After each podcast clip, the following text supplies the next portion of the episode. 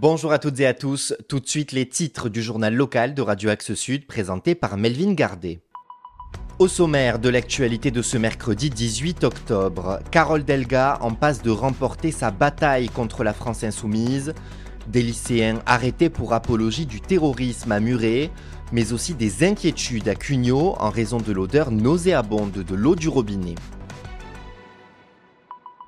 À la une de l'actualité, le Parti socialiste, groupe politique de la présidente de la région Occitanie, Carole Delga, a annoncé hier soir dans l'Express geler sa participation à l'intergroupe de la NUPES, une décision qui intervient alors que l'élu socialiste d'Occitanie plaide depuis le début de cette alliance des partis de gauche contre toute forme de rapprochement du Parti socialiste avec la France insoumise.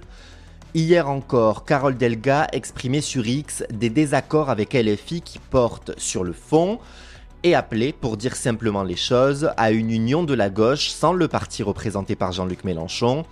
Elle signait d'ailleurs une tribune dans le journal Le Monde lundi qui portait ce message.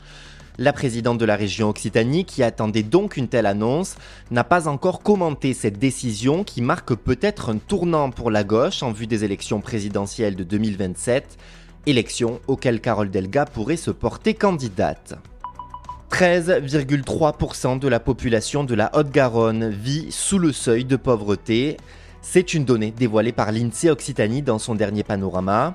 L'Institut national de la statistique et des études économiques s'appuie sur des données de l'année 2020, ce qui laisse à penser que la situation économique des ménages s'est détériorée depuis.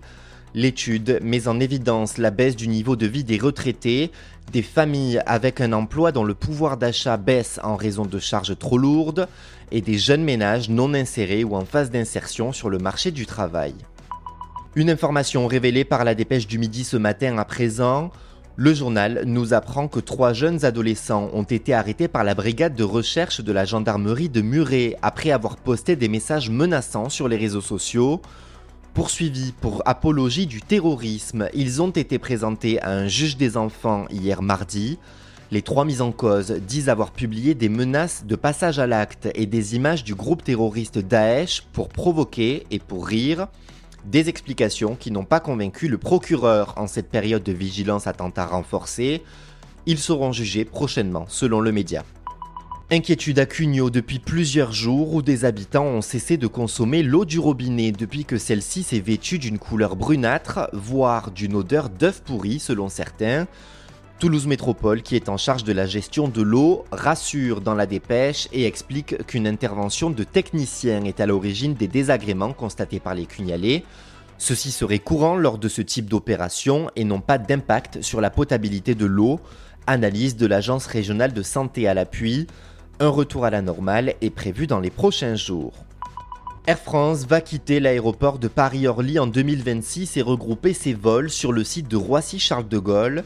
La compagnie aérienne ne desservira donc plus Toulouse depuis Orly. L'information a été officialisée ce matin par l'entreprise. Transavia, la filiale à bas prix du groupe KLM, prendra le relais avec tout de même moins de rotation. Et enfin, avant de refermer ce journal, une information pour les lecteurs fidèles d'Amélie Nothomb. La romancière sera présente à la FNAC Toulouse-Wilson cet après-midi à 16h pour une rencontre avec les lecteurs à l'occasion de la sortie de son dernier livre, Psychopompe. On passe à la météo. Des averses sont attendues cet après-midi à Toulouse où il fera 24 degrés. Celles-ci devraient être peu nombreuses et laisser place à des éclaircies dans la soirée où Météo France prévoit 18 à 20 degrés. Demain jeudi, le soleil vous accompagnera tout au long de la journée malgré la présence de quelques nuages. Sont attendus 18 degrés le matin, 24 l'après-midi et 20 en soirée.